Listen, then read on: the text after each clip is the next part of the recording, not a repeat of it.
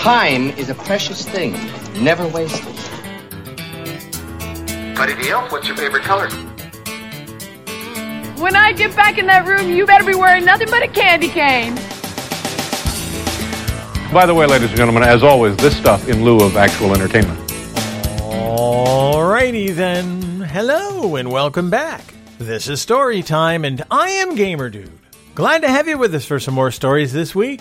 Today, we once again find ourselves in that null zone between Thanksgiving and Christmas. I call it a null zone because we're after Thanksgiving, before Christmas. We've had a lot of things happen with the family over for Thanksgiving. We're going to have a lot of things happen with the family over at Christmas. We've got gifts to give. We've got shopping to finish. We've got trees to decorate. But for these couple of weeks, right after Thanksgiving and before mid December, it's kind of a null zone. It's almost like you're still stuffed from Thanksgiving and you're not quite ready to get up to speed for Christmas, but you know you gotta get stuff done. It was always a tough time in school because you'd just come off that four day break for Thanksgiving. You knew you were coming up on two weeks off for Christmas. So you had to get through that last three weeks of December. And no kid in school wanted to do that. We were done. We wanted to be off from Thanksgiving to Christmas. And as I got older, I knew, oh, we gotta plan trips if we're going somewhere. I gotta get gifts. I can't find this last important gift. Where am I gonna find it? I gotta get to the mall. Gotta get into the city. Gotta go somewhere to find this gift. So, as I was thinking about this time, I got to thinking about the things that I remember from childhood about the period of time between Thanksgiving and Christmas. I remember my dad never decorated before December 1st. And this is back in a time when we weren't inundated with Christmas commercials and Christmas advertisements and Christmas catalogs and Christmas flyers. When I was a kid, there was an actual respect for the timeline. We didn't see Christmas ads in October, or really until mid November, and for the most part, we didn't get hit with Christmas advertising until that Thanksgiving week. And then the Black Friday sales would kick in, and all the Christmas flyers would come out. No, don't get me wrong, we got the Sears Wish Book. I want to say in September, maybe October. I've mentioned that in the past. If you're of a certain age, you remember the Sears Wish Book. That was the giant catalog that Sears mailed to your house. It probably only had 500 pages in it, but it felt like 2,000 pages page after page of things to buy. Toys, games. Yeah, stuff for the grown-ups too, but as a kid we didn't care. We just wanted that wish book for the toys. But aside from this year's wish book, we didn't get a lot of advertising until Thanksgiving. And decorating for Christmas before Thanksgiving?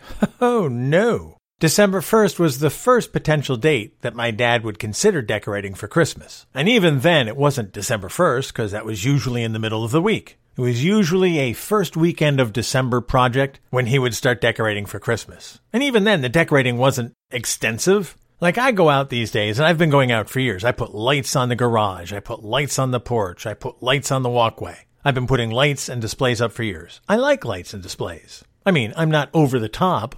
I'm not going to audition for the Christmas light fight. That's kind of crazy, some of the stuff they do. But I like it Christmassy. And Mrs. Gamerdude has things that she sets out in the house, and we put the tree up. We actually put two trees up. We have our family Christmas tree, and then I also have a fiber optic tree that I got for my mom after my dad died. She didn't feel like going to pick out a live tree. That was something she and my dad did. So I got her a fiber optic tree. The first fake tree I think she ever owned. But it's a real cool looking tree. The branches are all fiber optics. They have a little light at the bottom. They have green pine tree looking wrappings around the fiber optic wires and then lights shoot up the trunk and they sparkle in all different colors. It's really hard to describe. I've never seen another tree like it. It's only about six feet tall. We have a little corner we can tuck it into. And we light it up because, well, it was my mom's. And also, it's really cool looking. By the way, if my dad knew that I was putting two trees up in the house, he'd look at me like I had three heads. What's wrong with you? Why do you need two trees? Because it's pretty, Dad. okay, it's your house. But I got to thinking about my dad's rules about Christmas, which, for the most part, I kinda still follow. As with so many things, the things that we were brought up with are the things that we still do. We become our parents because our parents taught us this is the way you do things. And in a lot of ways, that influences you for the rest of your life. I've talked about vacations. Until recently, I was taking my vacations in August because that's when my dad took his vacation. With Christmas decorations, my dad didn't decorate until December, so for years I didn't want to start decorating until December because that's the rule. That's my dad's rule. That's when you decorate. Now, in recent years, I've become a little less rigid, and Mrs. Gamerdude is very grateful for that. I mean, I used to have a cut and dried line December 1st, that's it. No decorations until December 1st. I mean, I wasn't a jerk about it. Don't get me wrong. I wouldn't sit on the couch and whine, but the discussion would be, can we decorate this weekend? And I would go, well, it's not December yet. But Mrs. Gamerdude would start subtly working things into the decor, putting the fall stuff away, bringing out the Christmas stuff. And you know, in reality, I don't mind. It doesn't matter all that much. It mattered to my dad, and I don't know why it mattered so much to him, but it did. But as the years went on, I realized, you know, it doesn't matter that much to me. I'm not sure that I want to see Christmas decorations before Thanksgiving. A month of Christmas decorations is fine, but my dad's rule was December 1st, and for the longest time, that's what I lived with. Now, one of the rules was live Christmas trees. I shouldn't say live, because once you chop it down, it's not a live tree anymore. I guess I should say real Christmas trees, natural Christmas trees. I've talked in the past about going out to the Christmas tree farm and harvesting our Christmas tree. It sounds so barbaric. But that's what you do. You go out, you pick a tree. Okay, kill that one for me, please. I mean, that's what we're doing. But my dad only wanted the natural Christmas tree. We had the option, we actually had two options when I was a kid. There was the artificial green tree, which back when I was a kid, those artificial green trees really looked artificial. I mean, it didn't look like green pipe cleaners on a stick, but it was close. And the other option was the silver tinsel aluminum tree. That's the one where you had a silver post up in the middle and it had holes in it, and each of the branches was one of those tinsel sticks. It's got pieces of silver tinsel on it that's meant to look like pine needles but doesn't really because it's silver. And there's like 50 or 75 tinsel branches on the silver stick in the middle. My dad hated those trees. I mean, I've seen them in offices, I've seen them in restaurants. They're fine. They convey the essence of the message. It's a Christmas tree, and it has the benefit of not being a fire hazard for the most part. I mean, if you put hot lights on that aluminum, it will light up. But yeah, the aluminum trees, no. The artificial trees, no. We couldn't use those. We wouldn't even consider them. But I know people who did. Now, one of the things that goes with those silver trees, I don't know if you've ever seen the color tone wheel. You wouldn't have any reason to use it with a real tree, but when you had those silver tinsel trees, you couldn't really hang lights on the tree. Don't forget, the lights when I was a little kid, we didn't have those LED or LCD lights. We didn't even have the mini twinkle lights. No, I didn't have candles. I know what you're thinking. No, we didn't have candles. I wasn't born with Charles Dickens. We had those giant bulbs. You know, the ones that are about the size of your thumb. They're about 4 watts apiece, and by themselves, they're fine. But when you group a bunch of them on a tree, especially an aluminum tinsel tree, they get hot. So you couldn't put those on the aluminum tinsel tree. What you used was the color tone wheel. And what it was, it sounds weird, you had to buy a separate lamp for your tree. So the lamp had a wheel that turned slowly when you plugged it in. And the wheel was like a shade over the bulb of the light. And the shade was three different colors red, blue, and green and the shade would rotate over the light, and the light would shine on your silver tree and make it look red, blue, or green. That's how you lit up those silver tinsel trees.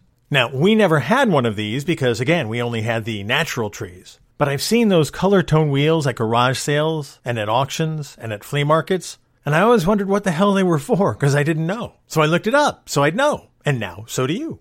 The other thing we had to pull out for decorating was, of course, the ornaments. Now, these days, a lot of people have the specialty ornaments, the hallmark ornaments. When I was a kid, we had round balls. Okay, that's something you could say that sounds dirty at Christmas time, but isn't really. But we had round balls. That's all we had to decorate. Okay, we did have some extended balls. They were more oval shaped. Now stop laughing, I know you are. Would you prefer ornaments? We could go with ornaments. We had round ornaments. We had extended ornaments. We had oval ornaments.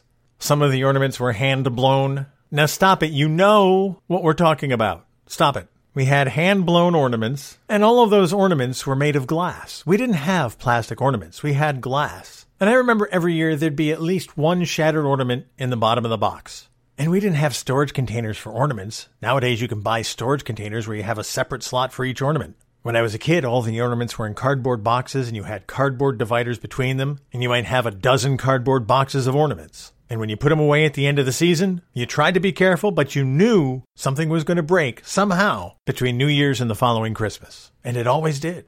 We had other kinds of ornaments too, of course. I still have a couple of my parents' ornaments a hand carved gingerbread house with sparkles on it, Long before Elf was on the shelf, Elf was on the Christmas tree, we have some elven decorations, little pine cones, little plastic bird figurines you'd put on your tree. And of course, we made ornaments in art class in school, and those would always make it under the tree as well. Mom, I've made a popsicle stick snowflake. Oh dear, that looks so wonderful. And of course, she'd find room for it on the tree. But those were the kind of ornaments that we put on the tree every year. And of course, we had boxes that we would save the boxes of ornaments in. So that box would have to come down when we were ready to decorate for Christmas. And then you sort through and you figure out what ornaments are going to go on.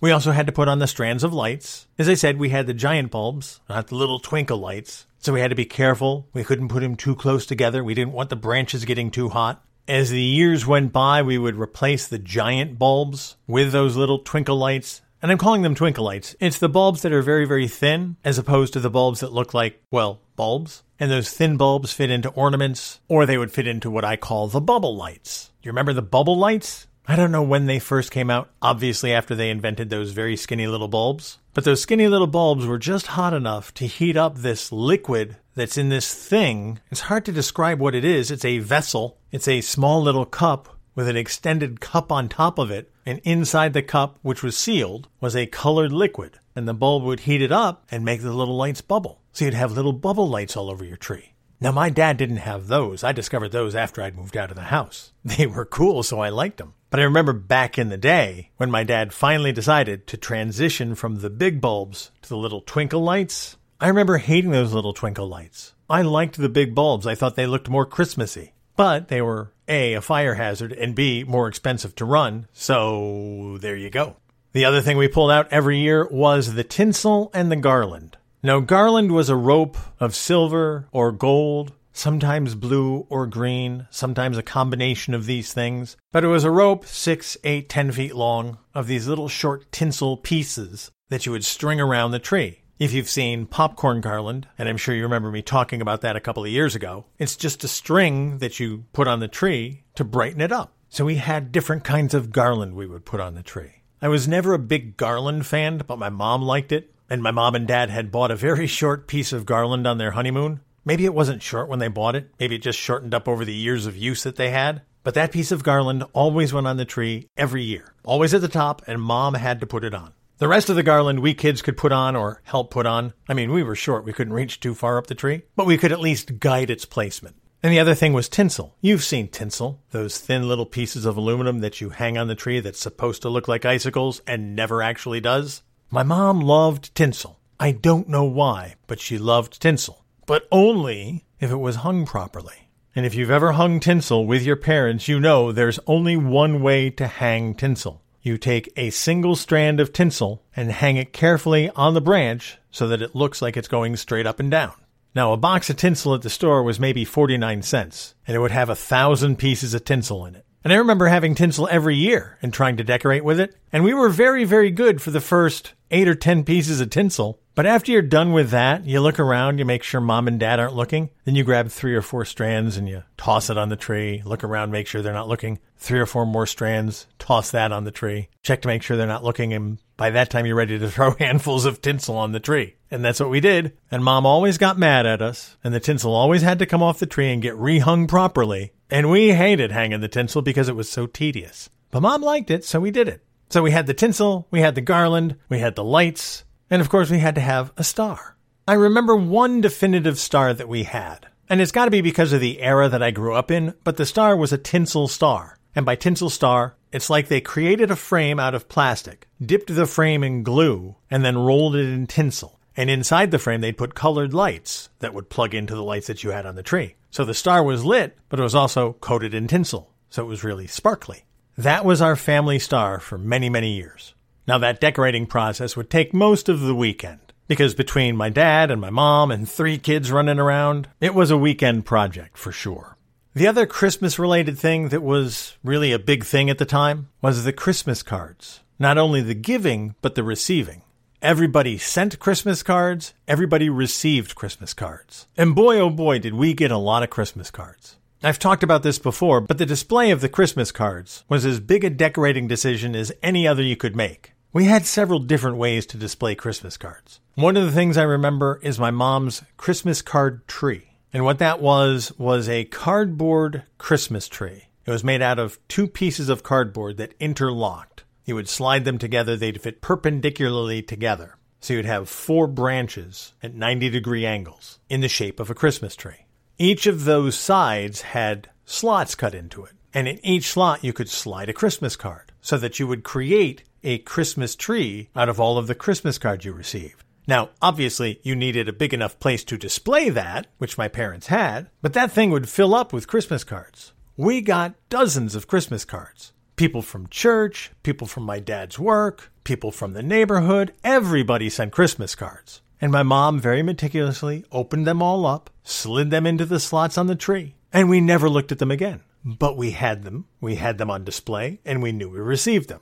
As the years went by and the number of Christmas cards went down, the Christmas card tree started looking a little sparse, so the display of the Christmas cards became more of a taping it to the door frame kind of thing. But it was still important to display all of the Christmas cards you received. It was just the thing. You did it. And of course, my mom had to send the Christmas cards out to everybody who was sending us Christmas cards. And of course, if you received a card from somebody you didn't send a card to, you immediately had to get a card out to the person who sent you a card because you didn't want them to think you forgot them. Oh, there was a whole protocol with Christmas cards. Oh, yeah. You don't want to forget somebody you're supposed to remember. You don't want to send to somebody who doesn't send to you, especially if they're not close friends. You always had to send to the boss because you didn't want the boss to think that you'd forgotten the boss. You had to send to your friends from church. You had to send to the neighborhood because those parents are watching your kids as much as you're watching their kids. It's just the way it worked. So that Christmas card tradition, which was huge when I was a kid, is still something that I try to maintain to this day. That's why I still send out Christmas cards. It reminds me of Christmas. I like to remind people, hey, it's the holiday season. I remember you. There isn't the politics now with Christmas cards that there used to be. For me now, it's a tradition thing. It doesn't mean anything except my acknowledgement of, hey, it's the holiday season. But boy, back in the day, there was a lot of politics with Christmas cards. The other thing that happened during this null period, after all the Christmas decorations were done and while you're still shopping, is us kids, we would be fantasizing about the toys that we were going to get. We had already made our lists for Santa. We had already given our lists to mom and dad. So it would be during this time that we'd be thinking about, oh, if I only get the whatever it was that year. And there was always one gift, whether it was a bike, or a Red Ryder BB gun, or a Nintendo. There was always something that you wanted. And you were always pretty sure you weren't going to get the big thing because it was really expensive, but you know, you wanted to ask Santa just to be safe because you never knew. Like one thing I always wanted but never got was one of the original G.I. Joes. Now I say original. When I was a kid, G.I. Joe was still 12 inches tall. G.I. Joe, the action figure, was one of the ultimate boys' toys. I mean, there were a lot, erector sets, BB guns, basketballs, footballs, hockey sticks, all traditional boys' toys when I was a kid. But the G.I. Joe action figure for little kids, oh man, G.I. Joe was awesome. He got to drive tanks, he got to carry weapons. When I was a kid, G.I. Joe developed real hair. Back when G.I. Joe first came out, it was all plastic mold. The hair was plastic, the face was plastic, everything was plastic. But when I was a kid, they developed real hair for G.I. Joe. I don't know how. I mean, it's not real hair. It just felt like hair as opposed to hard plastic. But that was one of the big advertising things. G.I. Joe with real hair. He had hair, he'd have a beard. Oh, having G.I. Joe with real hair. And, and the Kung Fu grip. Oh, man. The Kung Fu grip let him hold on to weapons. He could hold on to rifles. He could hold on to the steering wheel of a tank or a Jeep. G.I. Joe with Kung Fu grip. And you know, when I was a kid, he wasn't just a soldier, he was into special missions. There was the astronaut G.I. Joe. There was the commando G.I. Joe. Oh, you could do so much with G.I. Joe. And boy, did I want a G.I. Joe. My friends had a G.I. Joe. We would play in the sandbox. I would get to borrow one of the G.I. Joes. We'd set up little battles. We'd have our little Jeeps. We'd have our little tanks. We'd get these whole elaborate scenarios set up in the sandbox, and then we'd play our military games. And that's probably why I never got a G.I. Joe, because my parents didn't want me to have a military doll. I don't know that they were really anti war, anti army. I mean, my dad served in the army. I don't think he was too anti the army, but they didn't want me having a G.I. Joe. And Christmas after Christmas went by, never got the G.I. Joe. I mean, it wasn't the end of the world. Don't get me wrong. I wasn't sobbing at night because I didn't get a G.I. Joe. But I just remember my parents never gave me a G.I. Joe.